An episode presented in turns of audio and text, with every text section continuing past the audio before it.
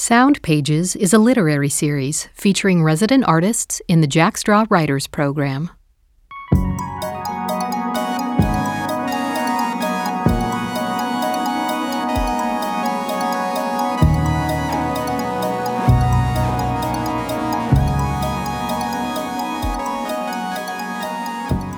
Whenever someone complimented my physique, my mother beamed as though she had won gold. She didn't seem impressed that I've been awarded Best English Student, as long as I maintain my reign as tallest girl at Korean Church. This program features the work of 2021 writer Grace Jong Lee. In the first half, you'll hear her conversation with curator E.J. Koh.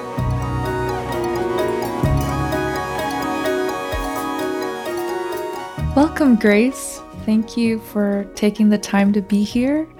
Can you tell us about your Jack Straw project?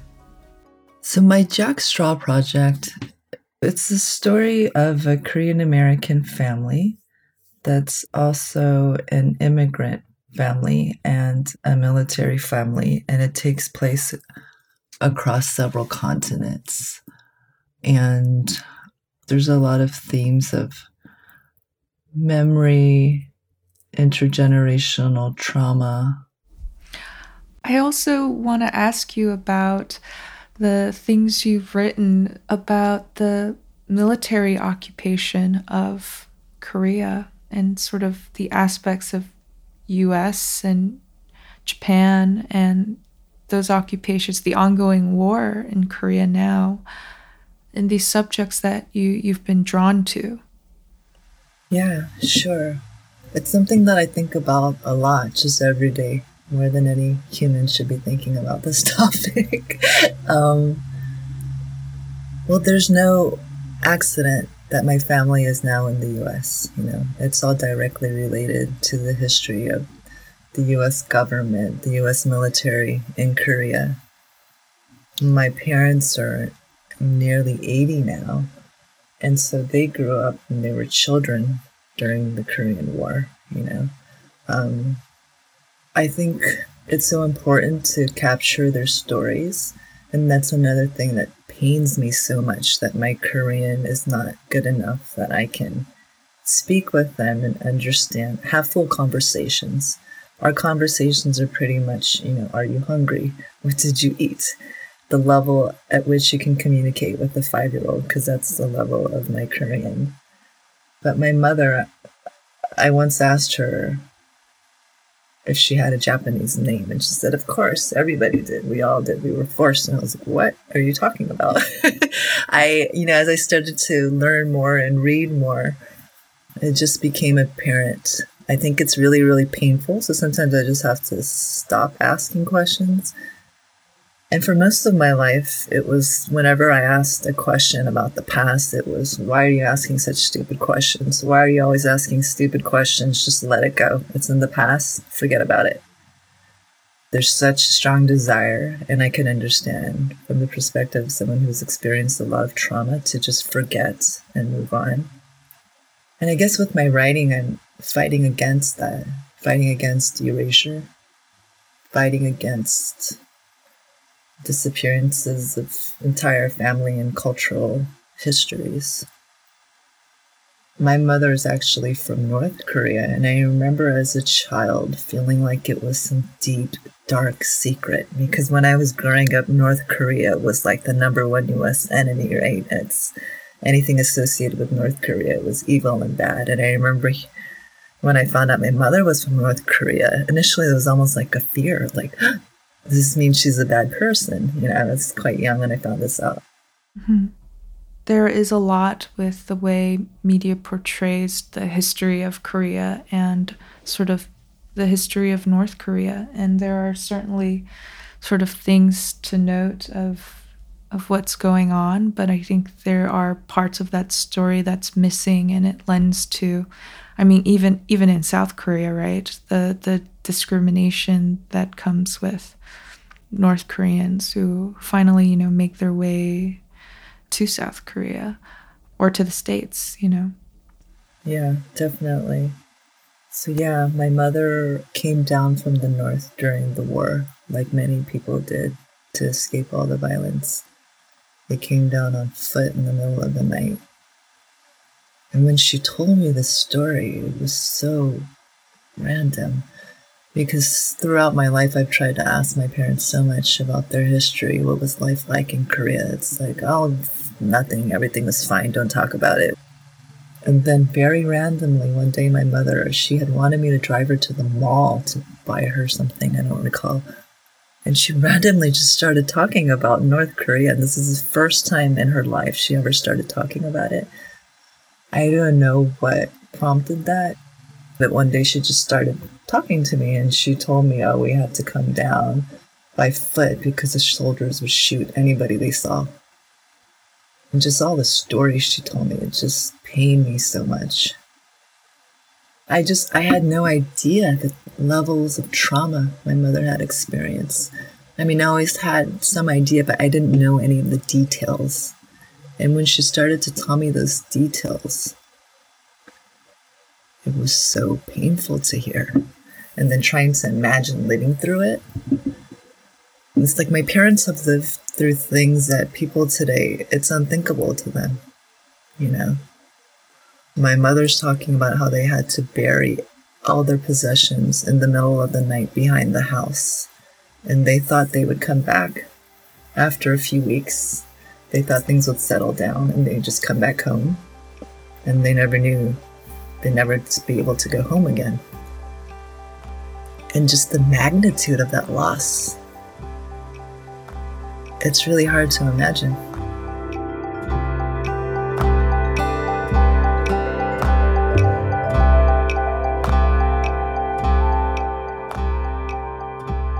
I'm thinking about how memory is at times a way to survive.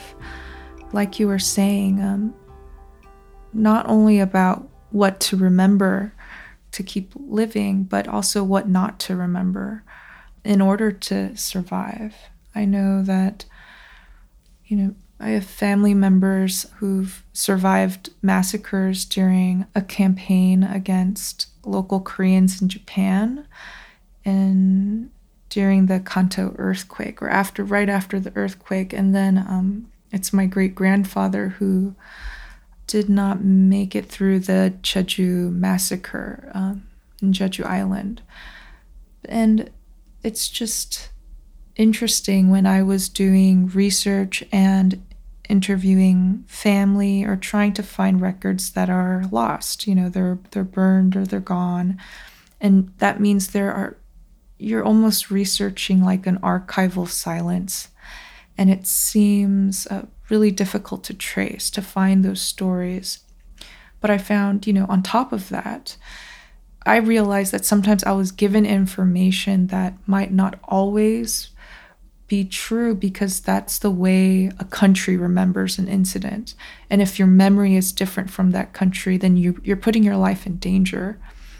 And I just remember thinking, wow, you know, memory has such a role in not only the way an individual remembers something or doesn't remember something, but the way the family remembers something.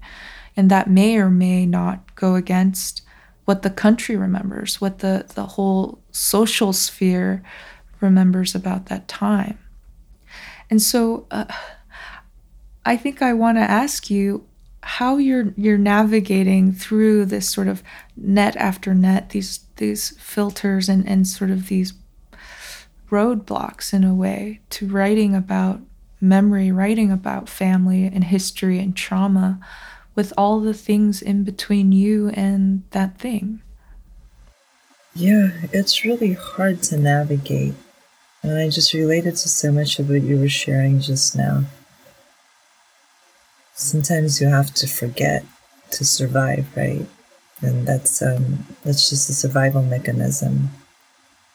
And through my writing, I guess I'm always pushing against that, but yet also trying to respect the fact that a lot of what I'm writing is a source of trauma, not only for me, but for many people who are involved in those stories. I feel like there's often this conversation among memoir writers or writing teachers, and people say things like, well, if they didn't want you to write about them, they should have behaved better in the first place. I don't agree with that. I mean, uh, it's not that I feel I have to go with a permission slip and get everyone's permission for every word that I'm going to write. But at the same time, we exist in a community, in the universe, and we have to be respectful of others' boundaries and privacy as well. And to be quite honest, I think that's really what's keeping me from publishing, from putting my work out there, because of this fear of destroying relationships, this fear of breaking people's privacy or confidentiality. I mean, I'm always the person that tries to put myself in the other person's shoes, and I also would not want someone writing about things that are very private in my life. I wouldn't want anyone else writing about that. But it's hard. And then it leads to the silencing and the self censoring. And I'm still trying to figure out how to break out of that because I feel like it is really important. The stories that I'm writing about, the stories that I'm sharing, and that it's not just this egotistical artistic practice, but there's greater meaning to it. I mean, I think that's why a lot of us read or consume films or things like that in the first place, is that we want to know that we're not alone, right? I remember one of the first it was actually the first time I saw a Korean American writer. It was Ishle Yi Park, The Temperature of This Water. And I carried that book around with me for at least a year. I read it and reread it and reread it. And it was the first time I ever saw myself reflected on the page. And just the the magnitude of that, the power of that it's so amazing. And at the same time, it's so sad that so often our stories are not told.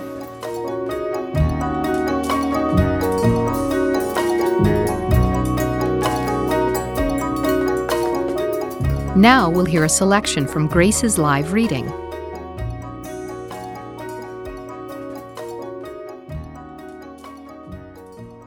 Before I learned to write my name, my mother dragged me to salons for perms.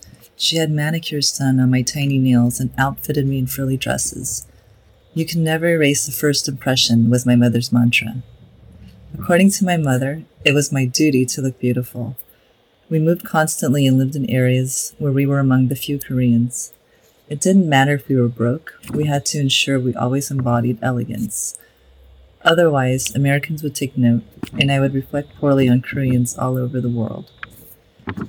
Whenever someone complimented my physique, my mother beamed as though she had won gold.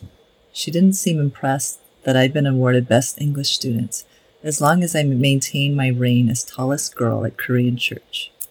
I prayed to God every day you'd turn out tall and thin like your father, she smiled. My mother begged me to get plastic surgery to enlarge my eyes, wailed when I refused to follow up after being approached by a casting director for an Aveda ad, protested when I pulled out of a haute couture runway show I was scouted for, sobbed when I came home for Christmas with my lip pierced. She pled with me to please, please change my resistance toward beauty so that I could attract a good husband. The more beauty tips she offered, and the more she begged me to dress fashionably, the more I rebelled. While girls were memorizing makeup tips from 17, I preferred reading ethnographies or novels. My mother shrieked when I assembled care packages for homeless women with the makeup samples that she gave me. I washed my face with bar soap, and my mother gasped at my savage behavior. My mother left voicemails telling me to wear a hat so my face wouldn't tan, to wear lipstick to class in case I encountered a single doctor, I regretted mentioning that my graduate program was housed in the same building as a medical school, and always smile in public. She wasn't just projecting on me either. My mother's commitment to beauty rivaled that of a beauty contestant. She meticulously cared for her skin, routinely applying creams, cucumber treatments, and facial massages. As a feminist and a Seven Sisters graduate, I was convinced that beauty products were surely invented to keep women down and broke. I didn't want to waste my life cooking and cleaning for a man. I dreamt of becoming a veterinarian and saving lives, or becoming a professor where I could spend endless hours reading and writing. After college, I decided to apply to teach English in Korea and learned that it was a common requirement to attach one's photo to a resume. Baffled, I couldn't believe that this was legal. My mother repeated, You are always judged by your appearance. It wasn't until adulthood that I began to understand my mother's obsession with beauty. She began to share memories, how she had witnessed North Korean soldiers holding guns to her mother's head, forcing her to cook her meager food supply for them while her family starved. How, when the Korean War began when she was seven, she walked for days with her family from their home in North Korea to the south to escape the escalating violence with nothing but the clothes they wore. How she and her family slept on the floor of a church for months, not knowing when their next meal would be. Unable to ever return home again, my mother's family settled in South Korea. On the day my mother graduated from nursing school, she walked into a hospital to seek work. Despite her limited wardrobe, she maximized her assets, carefully applying her makeup, selecting an outfit that accentuated her curvaceous figure, extraordinary amid South Korea's waifish bodies. The doctor took one look at me and said, You're hired, she said. After hearing her story, I often thought of my mother's mantra In South Korea's ultra competitive images plus society, beauty was a physical marker of one's commitment to success. Beauty was a weapon that could be deployed to fight patriarchy a source of power for getting ahead despite patriarchal consents that limited options for women. As the head nurse of an operating room in South Korea, my mother went from having nothing to living her best life. She commissioned custom design outfits for her curvy figure, ensuring she always looked impeccable. For my mother, beauty meant empowerment and independence. After immigrating to the US and losing her career and independence, Beauty was the one thing that my mother could maintain. No matter how hard things became, she got out of bed every morning and performed her beauty regimen with precision. Growing up, everything I associated with beauty had negative connotations vanity, sexism, superficiality. Beauty meant surrendering to patriarchal standards, I thought. While experiencing severe depression after returning from working on a peacekeeping mission, I heard my mother's voice in my head, cheerleading with the battle cry favored by Korean mothers fighting. I dragged myself out of bed, carefully applied lip gloss, put on a cute outfit, and suddenly gained enough energy to leave my apartment. I thought of my mother and finally understood how her obsession with beauty kept her alive through dark days. Beauty wasn't just a performance for the benefit of the outside world. On a recent trip home, I caught my septuagenarian mother sitting at the dining table with downturned lips, staring into her handheld mirror. How does your mother look? she asked. Beautiful, I said, and watched her face light up. Thank you.